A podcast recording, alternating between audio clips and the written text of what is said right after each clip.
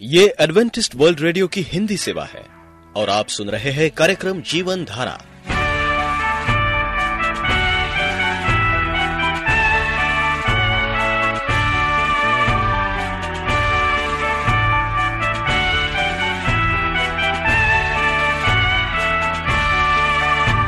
कार्यक्रम जीवन धारा सुनने वालों को मैं स्मिता और मैं अमित। हमारा प्यार भरा नमस्कार। एडवेंटिस्ट वर्ल्ड रेडियो की हिंदी सेवा में हम आपका स्वागत करते हैं। श्रोताओं, आइए आज प्रसारित होने वाले कार्यक्रमों की जानकारी दे दें। आज होगी पहले स्वास्थ्य चर्चा, इसके बाद एक गीत होगा और फिर कार्यक्रम के अंत में पवित्र बाइबल का संदेश। तो चलिए, स्वास्थ्य चर्चा सुनने से पहले सुनते हैं ये गीत। रोमियो तीन नौ में वचन कहता है, सब के सब पाप के वश में है। जैसा लिखा है, कोई धर्मी नहीं, एक भी नहीं। कोई समझदार नहीं, कोई परमेश्वर को खोजने वाला नहीं। सब भटक गए हैं। कोई भलाई करने वाला नहीं नहीं, एक भी नहीं।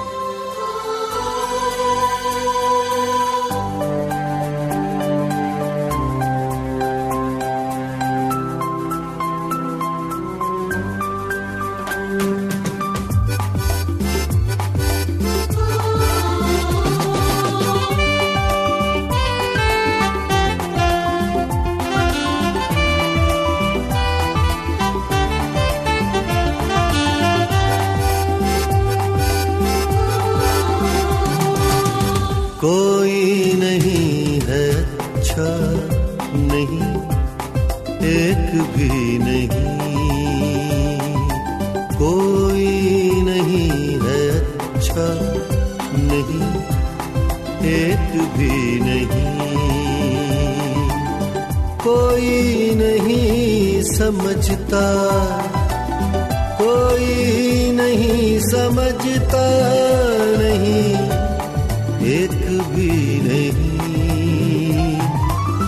रब को जो चाहता हो, नहीं, एक भी नहीं। करता हो जो भलाई, करता हो जो भलाई, नहीं, एक भी नहीं। कोई नहीं है अच्छा नहीं, एक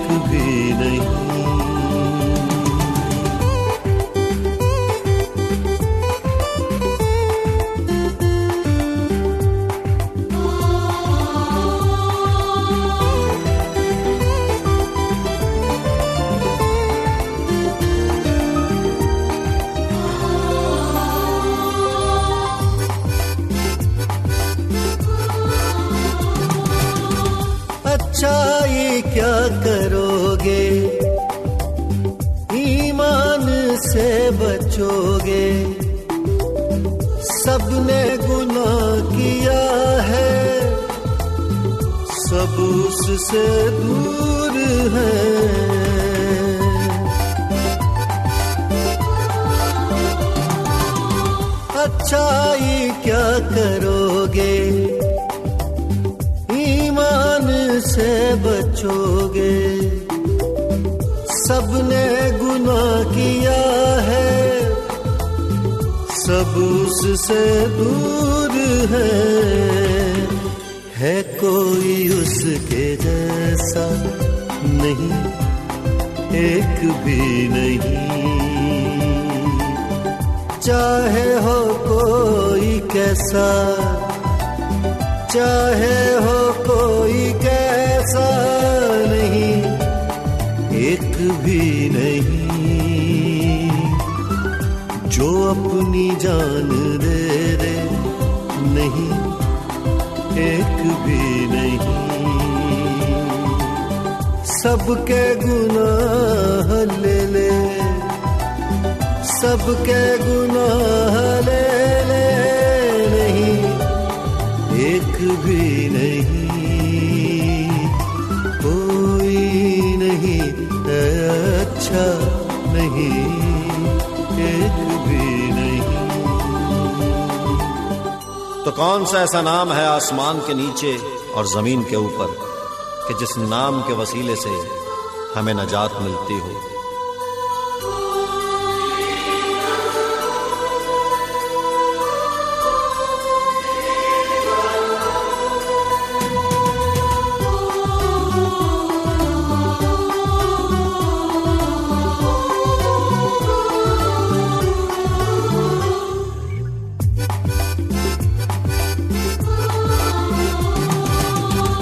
यसु ही है बचाता, हर पाप से छुड़ाता, अपना लहू बहाता, दुनिया को माफ़ करता।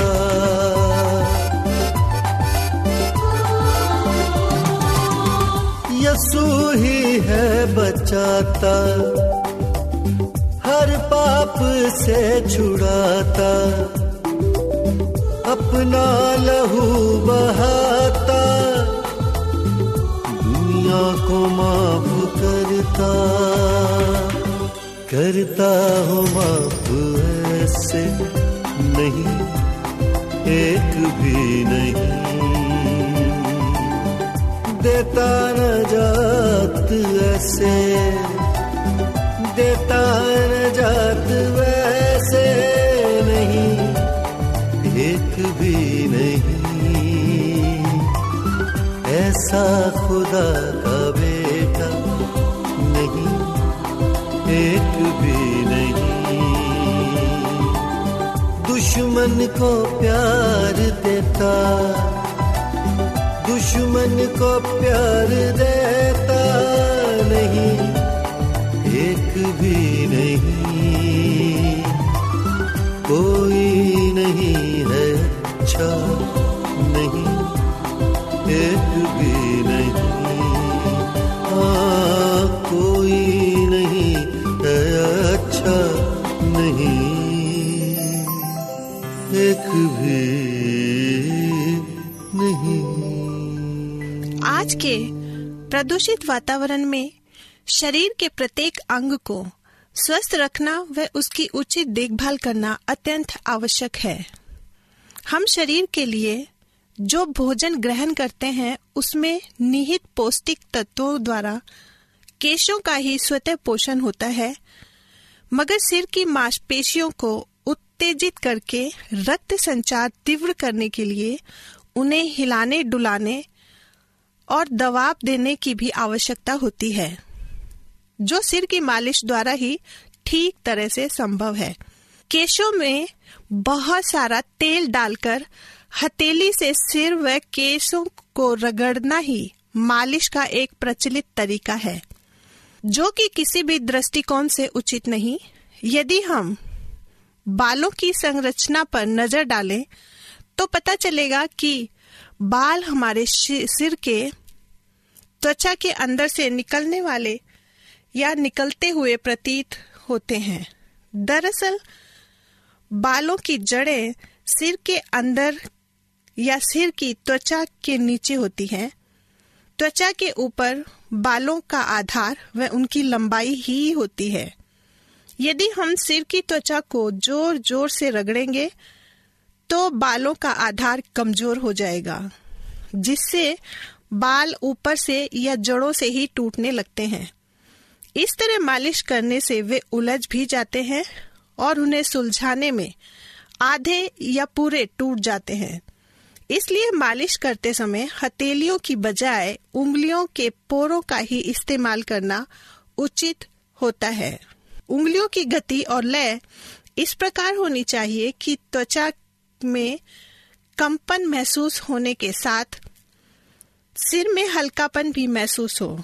मालिश करते समय सिर को ज़ोर ज़ोर से हिलाना व रगड़ना एकदम गलत है। कनपटियों के दोनों ओर तथा गर्दन के पिछले हिस्से में हेयर लाइन के पास दोनों हाथों के अंगूठों से दबाव बनाते हुए सिर की त्वचा को गोल गोल घुमाते हुए मालिश करें। यदि केस सामान्य हो तो सप्ताह में एक बार और अगर रूखे हो तो सप्ताह में दो बार। और अधिक या ज़्यादा रूखे हो तो सप्ताह में कम से कम तीन बार केसों को धोने से पहले मालिश ज़रूर करें। वैसे केसों की मालिश के लिए आजकल कई उपकरण भी मौजूद हैं जो हाथों की अपेक्षा सिर में अधिक कंपन पैदा करते हैं। इससे नाड़ियों का तनाव खत्म होने के साथ साथ रक्त संचार भी तीव्र होता है, जो केसों के स्वास्थ्य में सुधार लाने के लिए ज़रूरी भी है। बालों की मालिश के लिए नारियल, सरसों, जैतून या बादाम का तेल उचित है। बालों के रोम कूपों को खोलने व साफ़ रखने के लिए मालिश के बाद गर्म पानी से भीगे हुए तौलिए को सिर पर लपेटकर भाप देने से भी मदद मिलती है। पंद्रह दिन या एक महीने में मालिश करने के साथ यही प्रक्रिया ज़रूर दोहराएँ, क्योंकि इससे रोम कूपों में फंसी धूल, मिट्टी, पसीना व मृत कोशिकाएँ त्वचा से ढीली होकर निकलती हैं, जिससे रोम कूपों के खुलने से सिर की त्वचा को सांस लेने में तो आसानी होती है। साथ ही बालों को बाहरी तौर पर दिए जाने वाले पौष्टिक तत्व भी आसानी से त्वचा में समा जाते हैं। परमेश्वर आपको तंदुरुस्त रखे। आप एडवेंटिस्ट वर्ल्ड रेडियो का जीवन धारा कार्यक्रम सुन रहे हैं। यदि आप पत्राचार द्वारा यीशु के जीवन और उनकी शिक्षाओं पर या फिर स्वास्थ्य विषय पर अध्ययन करना चाहते हैं तो आप हमें इस पते पर लिख सकते हैं। हमारा पता है वॉइस ऑफ़ प्रोफेसी ग्यारह हेली रोड नई दिल्ली एक एक शून्य शून्य शून्य एक इंडिया। तो आइए पवित्र बाइबल से आत्मिक संदेश सुनने से पहले और एक गीत सुनते हैं। यीशु ने कहा, तुम इस रीति से प्रार्थना किया करो। हे हमारे पिता, तू जो स्वर्ग में है, तेरा नाम पवित्र माना जाए, तेरा राज्य आए। तेरी इच्छा जैसे स्वर्ग में पूरी होती है, वैसे पृथ्वी पर भी हो। हमारे दिन भर की रोटी आज हमें दे, और जिस प्रकार हमने अपने अपराधियों को क्षमा किया है, वैसे ही तू भी हमारे अपराधों को क्षमा कर, और हमें परीक्षा में न ला। परंतु बुराई से बचा। क्योंकि राज्य और पराक्रम और महिमा सदा तेरे ही हैं। आमीन।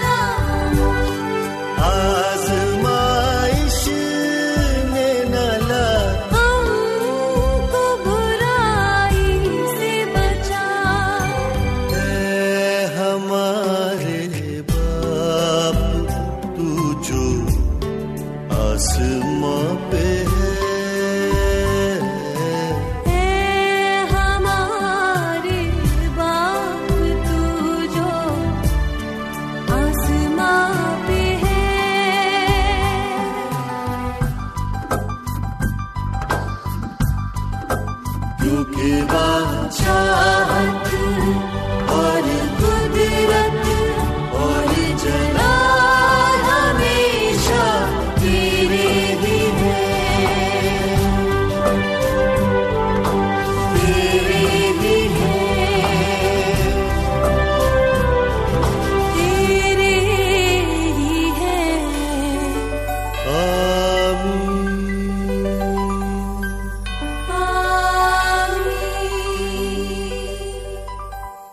प्रिय रेडियो मित्रों यीशु मसीह के मधुर नाम में आपको भाई मॉरिस माधो का नमस्कार। मित्रों, हम नए नियम लू का उन्नीस अध्याय में पाए जाने वाली उस घटना से करे जिसमें हम जकई नाम के एक व्यक्ति के बारे में पढ़ते हैं। इससे पहले हम 18 अध्याय में पढ़ते हैं कि यीशु ने अपने चेलों को साथ लेकर यरूशलेम को जाने की योजना बनाई। और जब वो जा रहा था तो मार्ग में उसने एक अंधे को चंगा किया। इसके फलस्वरूप अनेक लोग उसकी ओर आकर्षित हुए और फिर हम पढ़ते हैं कि वो गिरोह में प्रवेश करके जा रहा था। और देखो, जके नाम का एक मनुष्य था, जो चुंगी लेने वालों का सरदार और धनी था। वो यीशु को देखना चाहता था, वो कौन है? परंतु भीड़ के कारण देख ना सका, क्योंकि वो नाटा था। तब उसको देखने के लिए वो आगे दौड़कर एक गुलर के पेड़ पर चढ़ गया, क्योंकि वो उसी मार्ग से जाने वाला था। जब यीशु उस जगह पहुँचा तो ऊपर दृष्टि करके उससे कहा, हे जकई झट उतरा, क्योंकि जब आज मुझे तेरे घर में रहना ज़रूरी है, वो तुरंत उतरकर आनंद से उसे अपने घर को ले गया। ये देखकर सब लोग कुड़कुड़ाकर कहने लगे, वो तो एक पापी मनुष्य के यहाँ जा रहा है। जकई ने खड़े होकर प्रभु से कहा, हे प्रभु, देख, मैं अपनी आदि संपत्ति कंगारों को देता हूँ। और यदि किसी का कुछ भी अन्याय करके ले लिया है तो उसे चौगना फेर देता हूँ। तब यीशु ने उससे कहा, आज इस घर में उद्धार आया है। इसलिए कि ये भी इब्राहिम का पुत्र है, क्योंकि मनुष्य का पुत्र खोए हुए को ढूँढने और उनका उद्धार करने आया है। हम देखते हैं कि जकई चुंगी लेने वालों का सरदार था। उन दिनों में रोमी साम्राज्य में चुंगी लेने वाले लोगों को अन्य लोग बड़ी ही घृणा जनक दृष्टि से देखते थे, क्योंकि चुंगी लेने वाले लोग अक्सर कई प्रकार की अनुचित रीतियों से, लोगों से, आवश्यकता से भी अधिक कर वसूल किया करते थे। यही कारण है कि जब यीशु उसके घर में गया तो लोगों ने यह कहकर उसकी निंदा की कि वो तो एक पापी मनुष्य के घर में गया है। जगह एक धनी व्यक्ति था, परंतु क्या वो अपने अपार धन के बलबूते पर उद्धार प्राप्त कर सकता था? निसंदेह, वो अपनी तथा संसार की दृष्टि में एक धनी मनुष्य था। उसके पास संसार की प्रत्येक वस्तु थी, परंतु आत्मिक दृष्टिकोण से वो निर्धन था। वो इस संसार में अन्नों की तरह खोया हुआ था। उसे उद्धार की आवश्यकता थी। यीशु इस बात को जानता था कि इसलिए कि जब उसने देखा कि जगह के मन में उससे मिलने की इच्छा है तो प्रभु ने स्वयं ही उसके घर में जाने की इच्छा व्यक्त की। वो जानता था कि जके उसे स्वीकार करना चाहता है। वो जानता था कि जके उसमें विश्वास करता है। सो उसने उससे कहा, आज मुझे तेरे घर में रहना आवश्यक है। जके ने प्रवीषु के बारे में बहुत कुछ सुना था। उसने उसकी अनेकों महत्वपूर्ण शिक्षाओं के विषय में सुना था।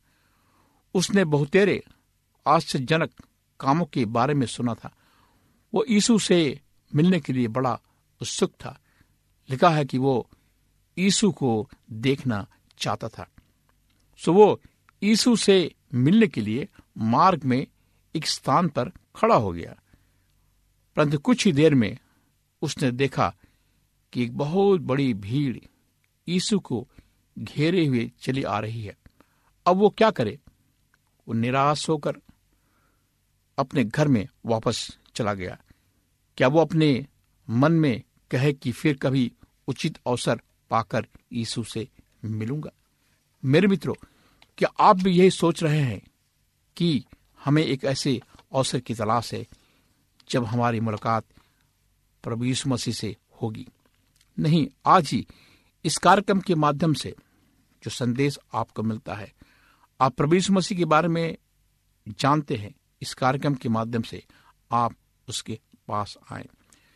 मित्र जके एक ठोस निश्चय के साथ आया था। उसने अपने मन में पूर्ण निश्चय कर लिया था कि आज यीशु को देखकर ही घर लौटेगा। सो हम देखते हैं कि तब उसको देखने के लिए वो आगे दौड़कर एक कूलर के पेड़ के ऊपर चढ़ गया। वो नाटा था, परंतु ये जानकर कि वो निरुत्साह नहीं हुआ। उसने देखा कि एक बहुत बड़ी भीड़ यीशु को घेरे हुए है। परंतु इससे उसका मन छोटा नहीं हुआ। कोई वस्तु, जी हाँ कोई वस्तु आज उसे यीशु से मिलने को रोक नहीं सकती थी। उसने अपने मन में पूर्ण निश्चय कर लिया था कि आज उसे यीशु को देखना आवश्यक है। आज संसार में अनेकों ऐसे लोग हैं जिन्होंने जके की तरह यीशु यीशु के बारे में बहुत सुना था। वे उसकी महत्वपूर्ण शिक्षाओं को जानते तथा सहारते थे। उन्होंने यीशु के सामर्थपूर्ण व आश्चर्यजनक कार्यों के बारे में सुना है।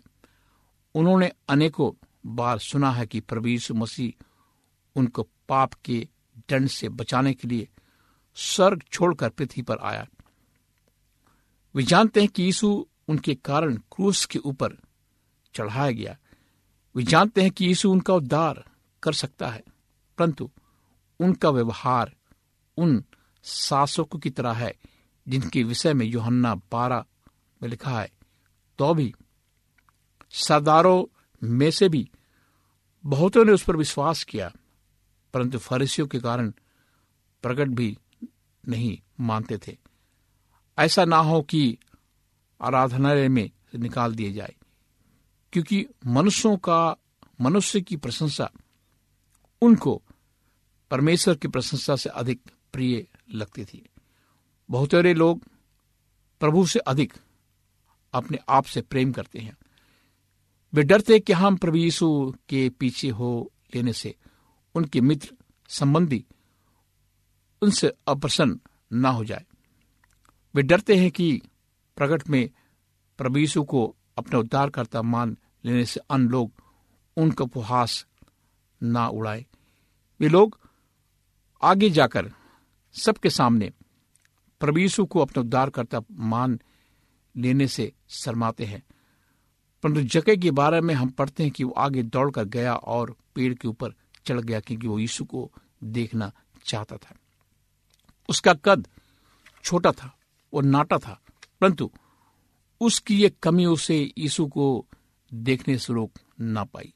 अनेक लोग अपने आप को आत्मिक दृष्टिकोण से नाटा या छोटा अनुभव करते हैं। वे सोचते हैं कि मैं बहुत पापी हूँ। मैंने बहुत पाप किए हैं। मैंने प्रतिदिन पाप करता हूँ। मैं इस योग नहीं कि मेरा उद्धार हो, परंतु वो भूल जाते हैं। कि यीशु मसीह ने कहा कि मैं खोए हुए को ढूँढने, बचाने के लिए आया हूँ। और अन्य स्थान पर उसने कहा, हे भले चंगो लोगों वैद की आवश्यकता उन्हें होती है, जो बीमार है, जो लाचार है, भले चंगे को नहीं। आज पूरा संसार बीमार है, समाज बीमार है, घर के लोग बीमार हैं, और आपके अंदर सारी बीमारी नहीं। तो आप मानसिक रोग से बीमार हो सकते हैं। आइए यीशु मसीह के पास वो आपको चंगाई देगा, एक नया जीवन देगा। आइए हम प्रार्थना करें। महान परमेश्वर पिता, हम आज तेरे पास आते हैं। अपने पापों को लेकर, अपने गुनाहों को लेकर हम तेरे पास आना चाहते हैं खुदावन हम जानते हैं कि तू हमारे जीवन में आएगा। हम जानते हैं तू हमें चंगाई देगा, हमें नया जीवन देगा। इस प्रार्थना को प्रभु मसीह के नाम से मांगते हैं। आमीन। मित्रों, आप मुझे कभी भी किसी भी समय फ़ोन कर सकते हैं। अपनी आवश्यकताओं को बता सकते हैं। अपनी तकलीफों को बता सकते हैं। अगर आपके पास कोई प्रश्न है तो आप पूछ सकते हैं। मेरा नंबर लिखें। मेरा नंबर है नौ छ आठ नौ दो तीन एक सात शून्य दो। श्रोताओं हम उम्मीद करते हैं कि आपको आज का ये कार्यक्रम पसंद आया होगा। यदि आपका कोई प्रश्न या सुझाव हो तो हमें अवश्य लिखिए। हमें आपके पत्रों का इंतज़ार रहेगा। हमारा पता है कार्यक्रम Jeevan Dhara Adventist world radio post box सत्रह पुणे चार एक एक शून्य शून्य एक महाराष्ट्र इंडिया। पता एक बार फिर नोट कर ले। कार्यक्रम Jeevan Dhara Adventist world radio. Post box सत्रह पुणे चार एक एक शून्य शून्य एक महाराष्ट्र इंडिया। और अब हमारा समय यहीं पर समाप्त होता है। इसी समय इसी मीटर बैंड पर आपसे फिर भेंट होगी। तब तक के लिए मैं स्मिता और मैं अमित हमें आज्ञा दीजिए। प्रभु आपको आशीष दे।